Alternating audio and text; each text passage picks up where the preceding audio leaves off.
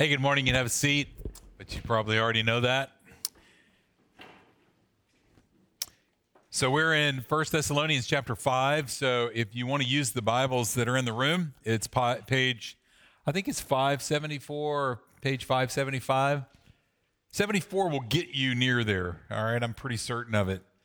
And um, today we're building on what we talked about last week. And if you remember, what we talked about last week was that uh, grief, when we embrace grief, it has an opportunity to actually open the door to hope. And hope actually has the possibility to open the door to courage. And courage always opens the door to living a courageous life. So, if we as the body of Christ want to live this courageous life, we have to realize that grief is going to be a part of that life because grief is what happens when you lose something that you love or someone that you love or a situation that you love. So, grief is a normal part of our lives because we are lovers. Just period. That's who we are. But when I allow grief to kiss hope, hope opens the door to courage. Courage allows me to live, which means it allows me to love more. Instead of getting stuck back here and say, I'm not going to grieve. And so that hope is really essential. And what we talked about last week is that hope isn't an empty hope, like I hope it gets better, but it's a hope in the return of Christ that when he comes back, he's going to make all things new. That death is going to be done with, that he's going to rise those, raise up those who have died, and even us, we're going to be not renewed, we're going to be made new. The heavens and the earth are not going to be renewed, they're going to be made new. It's going to be a party. And like we are a people that have hope that that party is about to happen.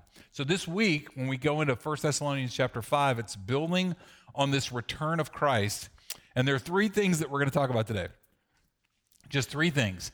When it comes to the return of Christ, when is the wrong question?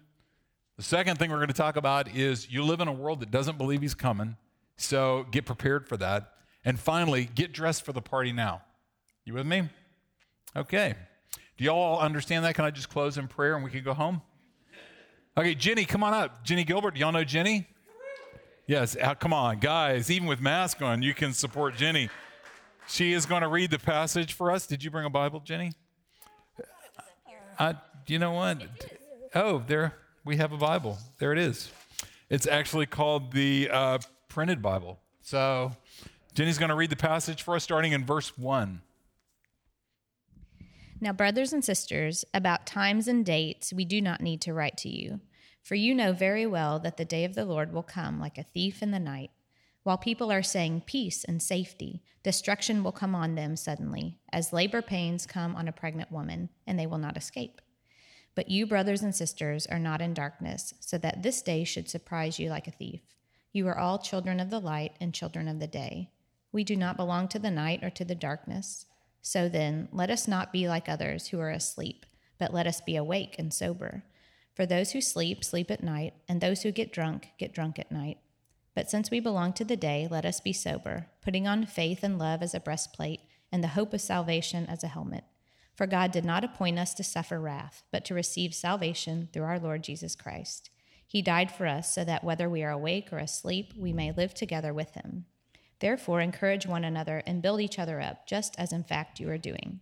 The one who calls you is faithful, and he will do it. Thank you. Let's pray. Lord, thank you for the word, and we pray you would allow, by the power of your Holy Spirit, to bring revelation to us. I pray that you don't leave us the same that you come and do your work in our lives. In Christ's name we pray. Amen. So, at the very beginning of this passage, he says that the day of the Lord is like a thief that comes in at night, and uh, you never know when a thief is going to break in because if you did, you would stop him. And also, a woman going into labor. And Paul's making it really clear to the Thessalonians who are probably saying, okay, our hope is in the return of the Lord, that he's going to make all things new. That's a party we want to be at. When is that happening? And the first thing Paul says to them is, I don't know. In fact, uh, he says that uh, I'm not going to tell you. You don't need to know. And I kind of got a problem with that because I, I think that's a fair question. Like, don't you think that's a fair question? Like, wouldn't it be great to know when Jesus is coming back? Like, would you want to know if I told you I had a dream last night and, and he gave me the date that he's coming back? Would you want me to give it to you? Yes, no? Come on, express something. So, yeah, because I mean, think about the amount of ice cream that you would eat if you knew he was coming back in a month. I mean, we would call it the apocalypse 20. You know, it would be, we would build it up, or, you know, maybe you would run up your credit card or go buy that boat on credit that you've always wanted. Don't have to pay it back. Woohoo! You know, or maybe you would do something crazy like you would run up and down 12 South and tell everybody Jesus is coming back in 30 days. I don't know. Maybe you would feel like that if you knew when, then it would alter the now. Well, it wasn't just Paul who wasn't interested in giving us a win. We also find it in Jesus. Jesus was committed to informing us, the church, that you're never going to know when Jesus is going to return. In fact, if you turn on the television set and somebody tells you, I know when Christ is coming back, they're contradicting Jesus. Listen to what he says in Mark chapter 13, verse 32. But about the day or hour, no one knows. This is Jesus talking. No one knows. Not even the angels in heaven, nor the Son, but only the Father. Jesus saying, I don't even know. We could get into the theology of all that, but just grasp this. We don't know. And he's not going to let us know. In Acts chapter 1, verse 7, this is Jesus. He, he had resurrected and he's appearing before the disciples. And they're all saying, When is this going to get wrapped up? And he says, It's not for you to know the time or date the Father has set by his own authority. It's not for you to know. Then, Matthew chapter 24, verse 43, Jesus says it again. Therefore, keep watch because you do not know on what day your Lord will come. And then he goes on to tell a story that you can go read about a master and his servants. So the question is why? Why, why doesn't Jesus want you to know why is Paul saying to you, the church, when is the wrong question? And is it because he wants us to live in a state of fear? So I grew up in the South, and um, I dated a lot of Baptist girls for some reason, and I don't know why. There, there were just more Baptist girls, you know, and I had to find somebody who would go out with me. And uh, I remember sitting in a church and a preacher saying that uh, the reason that we don't want, that Jesus doesn't want us to know when, is because it keeps us in a state of readiness. And then he went on to say, that's why we don't go to R rated movies. And I was like, whoa, what? Where did, hey, hello, what?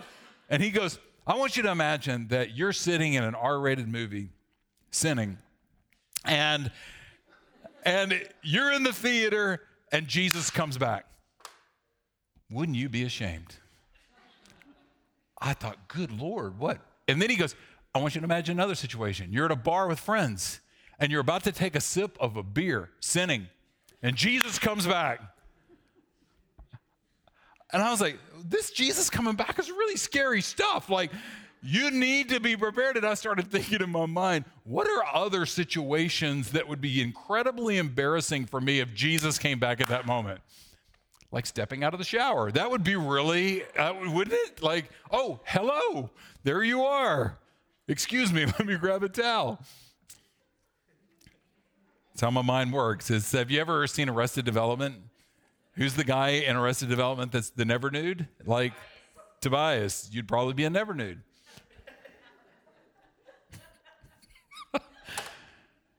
What if, just go with me here, what if you not knowing when isn't to scare you, but it's actually for your good? What if, when Jesus says that your Father is working all things together for the good of those who love Him and are called according to His purpose, even in this, that it would hurt you to know when, that it would not be good for you to know when? And how could that be possible? Well, let's try to get our hands around what's behind the win question. It isn't the win question the, the idea that where I'm at right now is so painfully difficult that I, if I knew when, then I could hang on until he comes. Isn't the when question a hang on question? Have you ever been on a long road trip with little kids in the back seat? And they're always saying, Hey, when are we going to get there? When are we going to get there? And the parents, you know, we've got movies, we've got books, let's crayon, let's sing songs, you know. When you start to worry is when your spouse looks at you and goes, When are we going to get there? because now your ally in the wind has now turned dark, you know, and now we've moved from this is an adventure to we're hanging on. Are we going to make it? I can tell you that when our kids were little, um, this is just a bonus story. It has nothing to do with what we're preaching on, but uh, we were on a 10 hour trip to go to our parents' house for Christmas. We were literally 30 minutes from Renee's parents' house, and I had to pull the car over and go for a 20 minute walk in the park. I know. I was like, she goes, Where are you going? I was like, Trust me, it's good for everybody for me to get out of the car right now. I'll be back. I think what Jesus is saying is that his church is not a hang on community. We're not made to hang on. In fact, we're just the opposite of that. We're not the community that goes into survival mode. We're the community that goes into fully living mode. In other words, do you know that if you're in Christ today, you have power? You have supernatural spiritual power that is working in your life. Do you know that? Do you know that if you're a believer here today, that you have riches? Do you know that in Ephesians chapter 2, it talks about Paul is praying. This is what Paul prays. I pray that your eyes would be open, that you would know the riches that you have. He says, I'm pleading with God that you would realize how rich you are. Do you know that if you're in Christ today, that you have the Holy Spirit in you? And you know who the Holy Spirit is? He's the Holy Spirit. It's the third member of the Trinity that's living inside of you. This is the author of creation. This is the one who has named all the stars because he made them all. Do you know that if you're in Christ today, that Christ has moved into your life? And in fact, Paul said, It's no longer I who lives, but Christ who lives in me. That's your reality. And when Christ moved in, he brought this huge treasure chest of faith. Faith's a gift. He brought this huge treasure chest of love and this huge treasure chest of hope. And he says, Kick them open. Come on, kick them open. Kick them open. He goes, Do you know how powerful these things are? Use them, spend them. You are rich beyond your wildest imagination. Now go and spend. That's the life of the church. We're not made to hang on. Are you kidding me? We're the people that move into this world with faith, hope, and love. And we're going to talk about it in a minute, but you will never move into the world with faith, hope, and love until you know who you are. In other words, it takes faith, hope, and love for you to know who you are first. It takes almost all of that to know who you are. But when you know who you are, the world won't be able to handle you. I'm just telling you. You'll become crazy people. But most of you don't know who you are. And let me tell you why. Because you look at your life and you see obstacles in your life that you go, too much. Too much. And you settle. And you let these things in your life just kind of live there. Like some of you, you have addictions in your life and you've just stepped away and said, It's too much. And you've made peace with it. And the people in your family have made peace with the fact that you've made peace with your addiction. And you're not dealing with your sin, but trust me, everybody in your life is dealing with your sin. Some of you have really hard relationships. Like some of you are married and your marriage is horrible and you're going, too much. You've kind of washed your hands and said, we just need to settle. We just need to figure out this is as good as it's going to get. Some of you, and I, this one's a hard one because if you've ever had a friend that struggles with this one, you know this is, this is a hard one. And I'm not diminishing it at all, but some of you struggle with deep depression and you've walked away from it and said, too much. Some of you are in debt over your head and you're like, it's too much. Some of you deal with fear and anxiety. Like you got a pretty mask on this morning. like, isn't it funny that the church is wearing a mask? When we've preached against the church wearing a mask for my entire ministry. Some of you have a lot of fear of anxiety and anxiety. You have fear of fear. You have fear of anxiety, and you have anxiety about your anxiety. Some of you are profoundly lonely, too much. Some of you have been sinned against so profoundly and so deeply that you've decided it is impossible for you to forgive the people that have hurt you. That forgiveness, too much. Some of you don't know what your call is. You don't know what your gifts are. You don't know the place that the Lord has called you to be in this world. So you've settled for a job because you've said it's too much. this is the one that I love. Some of you are just bored out of your mind. yeah. Life is just like, you got to be kidding me. You're like a zombie just going through every day and they just kind of blend together. And here's the question I have for you Is it possible that when God says, I'm not going to tell you when because you weren't made to hang on, you were made to walk into all those things with faith, hope, and love. You were to see these things not as obstacles, but as opportunities. What if every one of those things in your life that you say is too much is actually the doorway into the thing that you most deeply desire? What if? What if that thing that you look at and you go, that's impossible, that's actually the gateway into the life that God's calling you to live? Is that too much to, for us to grasp? Because if you are agreeing with me up here, then you'll still go home and hang on. But if you'll agree with me in here, then you're going to go home and go, okay, here we go. I read an article this week uh, about this woman, and I want you to know that I could care less what you weigh. This is not a story about weight. If you make it about weight, um, I'm to just I'll, it's not, all right? I could care less. But this woman, she was a single mom of two little bitty kids, and she was about 100 pounds overweight. And she decided that I don't want to be like this anymore. That was a mountain that she couldn't climb. And she says, I'm going to climb it. And so she went on a journey, and the story is about, and you've read these before, that she lost all the weight. As a single mom, working two different jobs, yet she still found time somehow to work out, diet, and lose weight. And listen to what she said. And here's what's crazy is I'm going to read it to you and it's not going to surprise you. In fact, if I told you, would you tell me what you think she said? One of you would probably get it right, probably all of you. She said, "The journey of losing weight the journey of losing the weight changed my life more than actually losing the weight." Do you get that? Do you believe that? Are you shocked by that? What if the journey of you facing the obstacles in your life and the impossible situations in your life with faith, love, and hope, the journey is going to change your life more than actually getting through those obstacles? See, I don't think you're ever going to understand the power of faith until you understand how deeply you need it. You're never going to understand the power of love until until you really have to use it.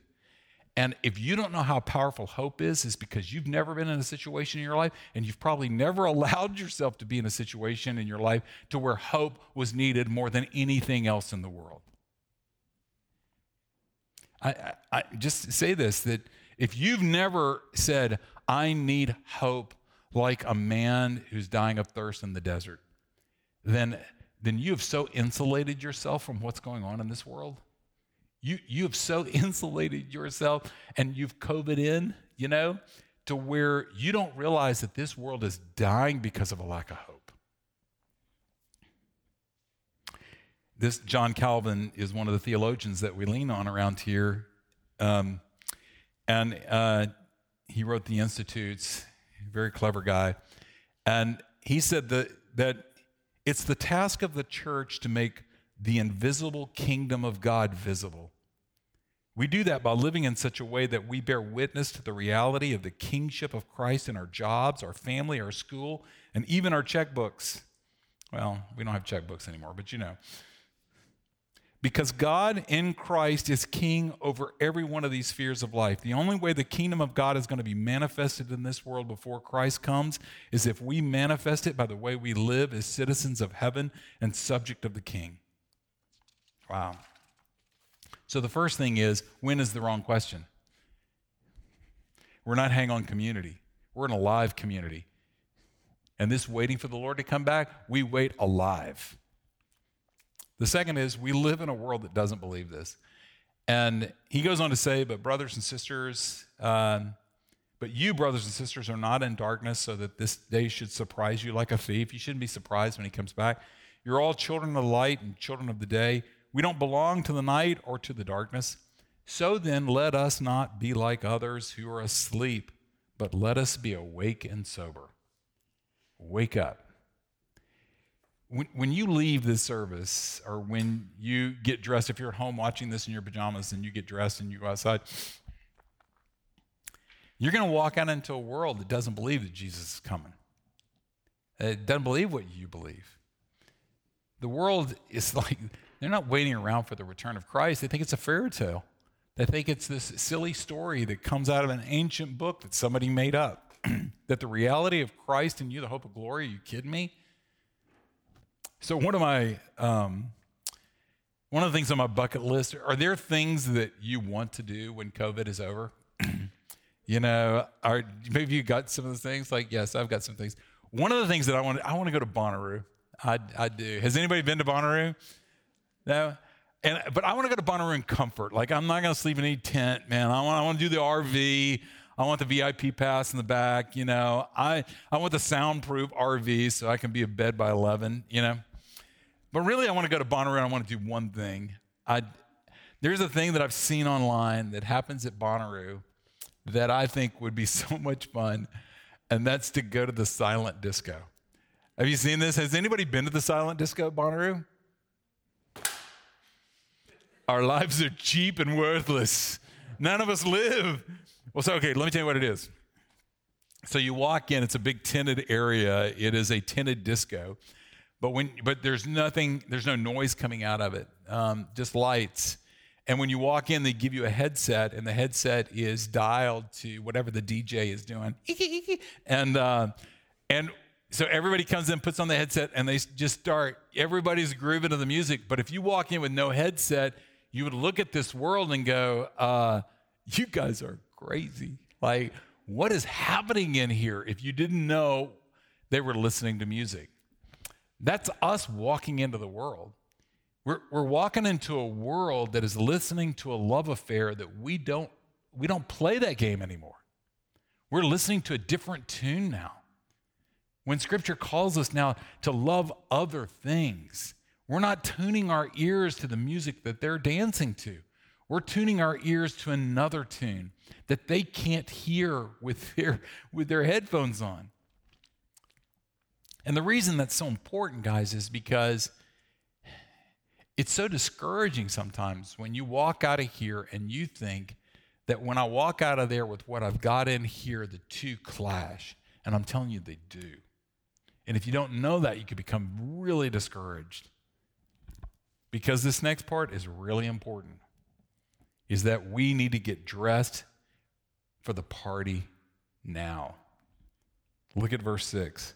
So then, let us not be like others who are asleep, but let us be awake. In other words, let's wake up. We need to be sober. For those who sleep, sleep at night, and those who get drunk, get drunk at night. But since we belong to the day, let us be sober. And how do we be sober? Putting on faith and love as a breastplate, and the hope of salvation as a helmet. Uh, this is kind of a, if you've read some of Paul's other writings in Ephesians chapter 6, he talks about, you know, put on the armor of God.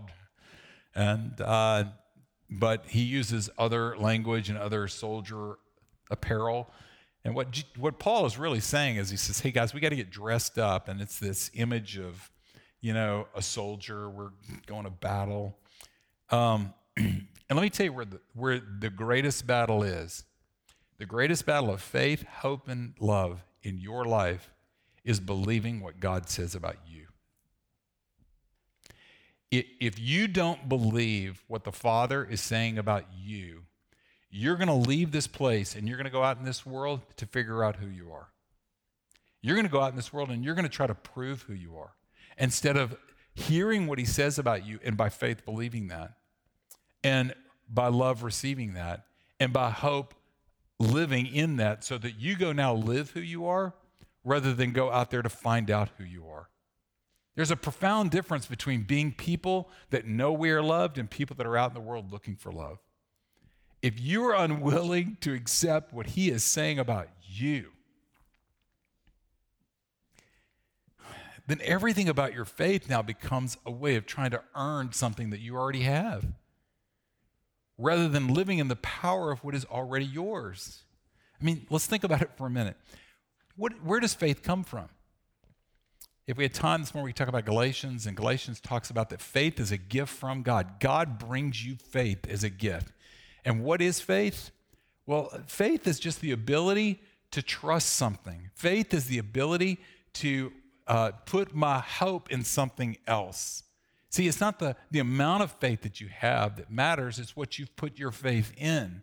And when Jesus gives me faith, he gives me faith to have faith in him. So, for example, if if I'm a mountain climber and I'm on the side of a mountain and I've got a rope, maybe you've done this where you've rock climbed and rappelled, and you've got all the faith in the world in the rope that's holding you, that's going to hold you on the side of that mountain, but it's an old rotten rope. I don't care how much faith you have. If that rope's about to break, your faith is not going to keep that rope from not breaking. See, it's not the amount of faith that you have, it's what your faith is in that has power. Maybe give you another example. When we were, well, this was almost two years ago now, um, I was over in Africa visiting my daughter, and I'd flown into, she was living in Uganda at the time, and I'd flown into southern Uganda, which is Kampala, through major airlines. Um, but to get to where she lived in northern Uganda near Sudan, I had to take these small airplanes. And so I remember getting up really early the next morning and I caught a Uber over to, uh, it wasn't Uber, but um, over to the landing or the airport that I had to catch this flight. It was basically a dirt field. And I'm sitting at a picnic table, that was their waiting room, uh, under a tree. And this plane pulls up, and it's this small plane with just two props. And this guy jumps out and he looks like he wouldn't be old enough to get a driver's license here in Tennessee. And he goes, Hey, I'm, I'm your pilot, and uh, we're going north. And jump in. And I'm looking at that plane going, We're going to die. Like, like this is going to be the story. Like that would be an epic story, though, and you know, pastor goes down in flame of glory in Africa. Like that, that would be great. Yes, it's true. Um, I didn't have a lot of faith in that plane. I, did, I had about that much faith. And it was just enough faith to get me on the plane.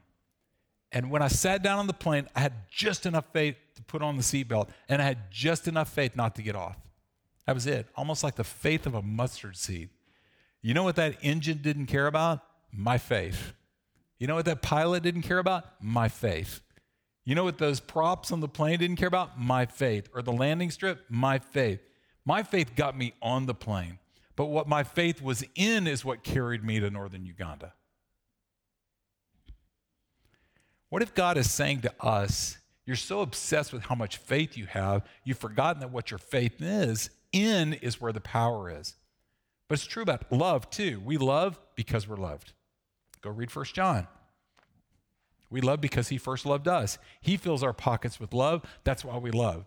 In fact, this morning, if you have a really hard time loving somebody, it may be that you don't have a loving problem, you have a being loved problem. You don't understand how much you're loved. Because if you understood how much you're loved, your pockets would be full to where you could go and actually love. But we spend so much, wow, that was a spit, wasn't it? COVID spit. We spend so much of our time trying to perfect how to love thinking I'm going to get better and I'm going to do it, watch me do it, that we forget that God is saying, no, no, no, no. The way to learn to love is to come over here and learn to be loved. And when you learn to be loved, then you'll learn how to love. But isn't hope the same way? What is the power of hope? It's not that you're hopeful, the power of your hope is what you have hope in. So, okay. Uh, I, got too much to say about this because this is so vitally important. Because I'm trying to encourage you guys that when doesn't matter. That's not the right question. The world doesn't believe it, but it's time for us to get dressed now. Dressed now with faith, hope, and love. And the greatest challenge of that is you don't believe what God is saying about you. And so you're not living who you really are because you don't believe who you really are. I've spent this time, the last few weeks, really meditating and reading this passage of scripture in, scripture in Judges chapter 6. This is a story about a guy named Gideon. Um, I've taught it a couple of times and just been thinking a lot about it. And let me tell you a brief story of Gideon. Gideon lived in Israel, and Israel was in a bad place. Like a really bad place. They were up against obstacles that were too big for them. Like that obstacle you were thinking about in your life that you think is too much. Th- multiply that times a hundred, that's Israel.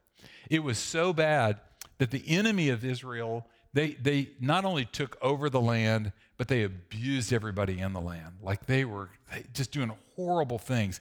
And one of the things that they were doing that was just, ah, it was horrible is the enemy would disappear during growing season so that all the farmers could think they're gone and plant all the seeds and nurture all the crops. And right when harvest time started to happen, the enemy would all come back in like locusts.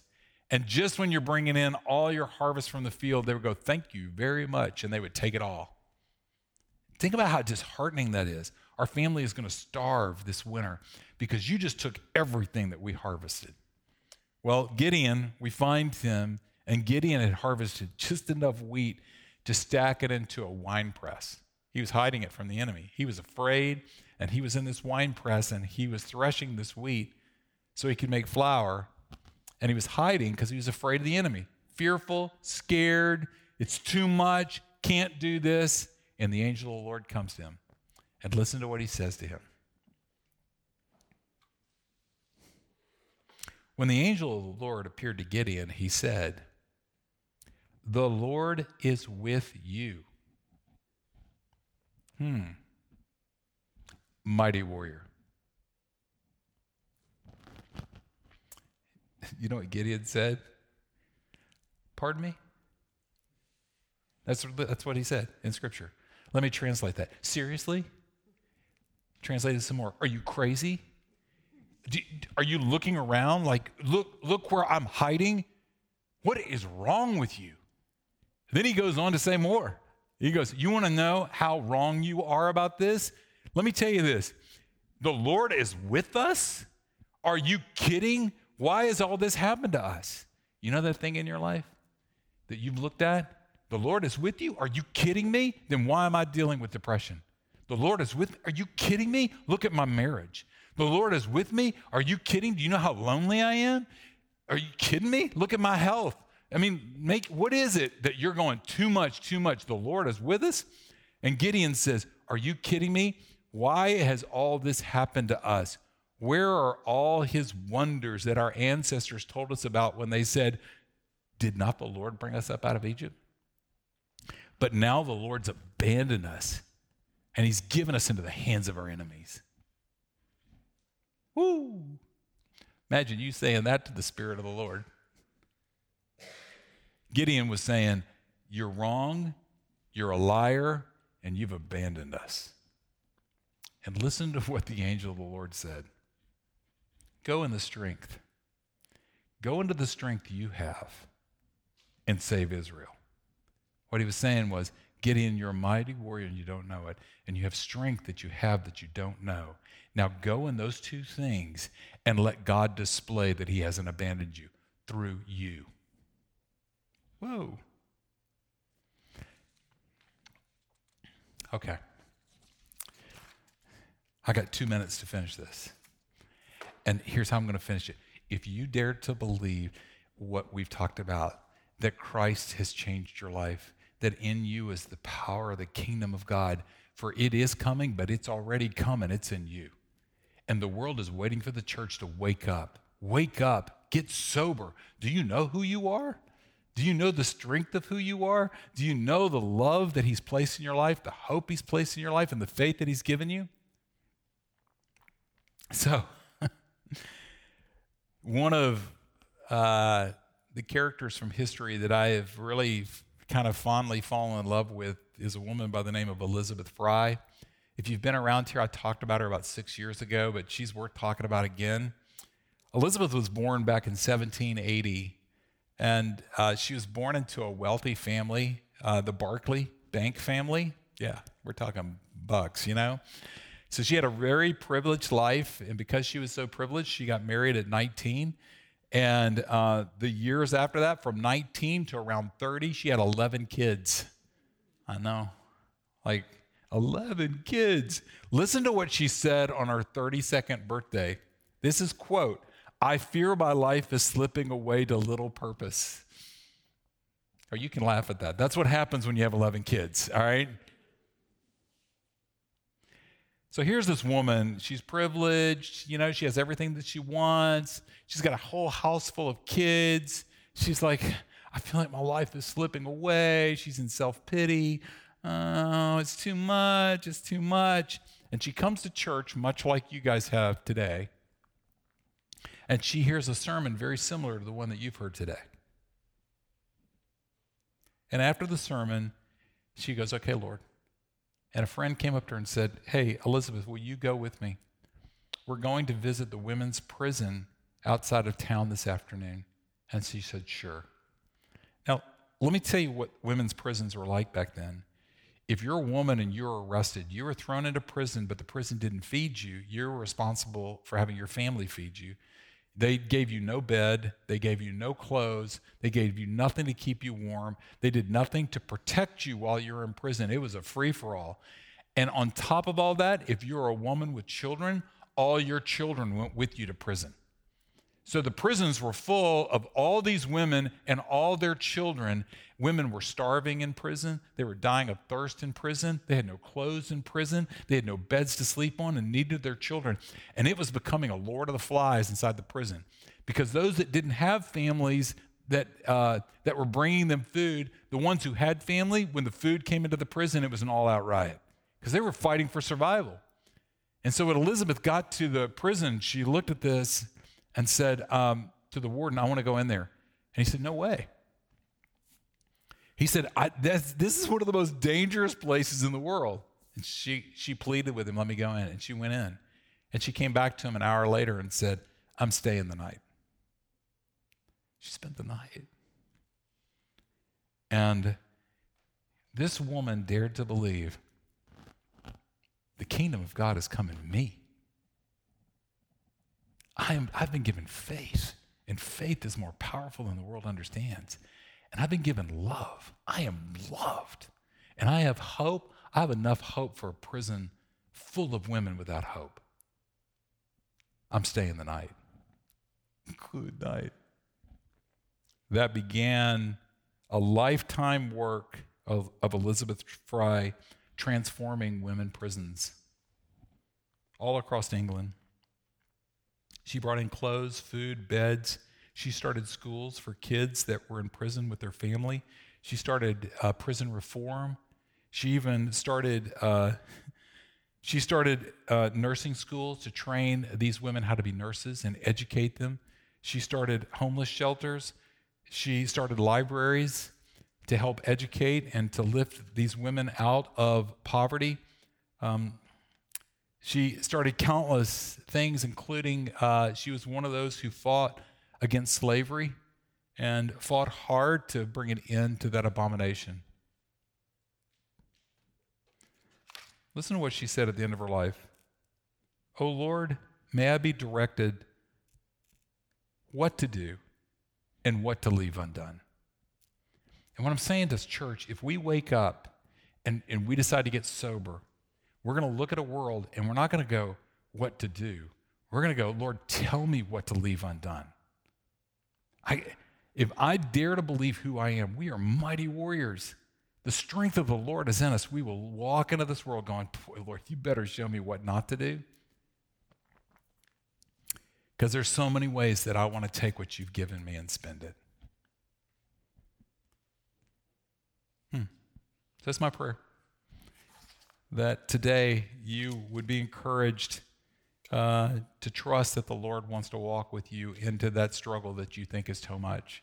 You may find that's the gateway for you to understanding the power of faith, hope, and love. And that you would put them on and wear them and then walk into this world and let the world see what the church looks like when it wakes up. Lord, we pray that uh, you would let us celebrate now the goodness of your beauty the goodness of your grace, the goodness of the reality that Christ came not only to die for us and remove our sins, but rose again, that we might also rise to this new life that you've called us to be those that the kingdom of God has come into. In Christ's name we pray. Amen.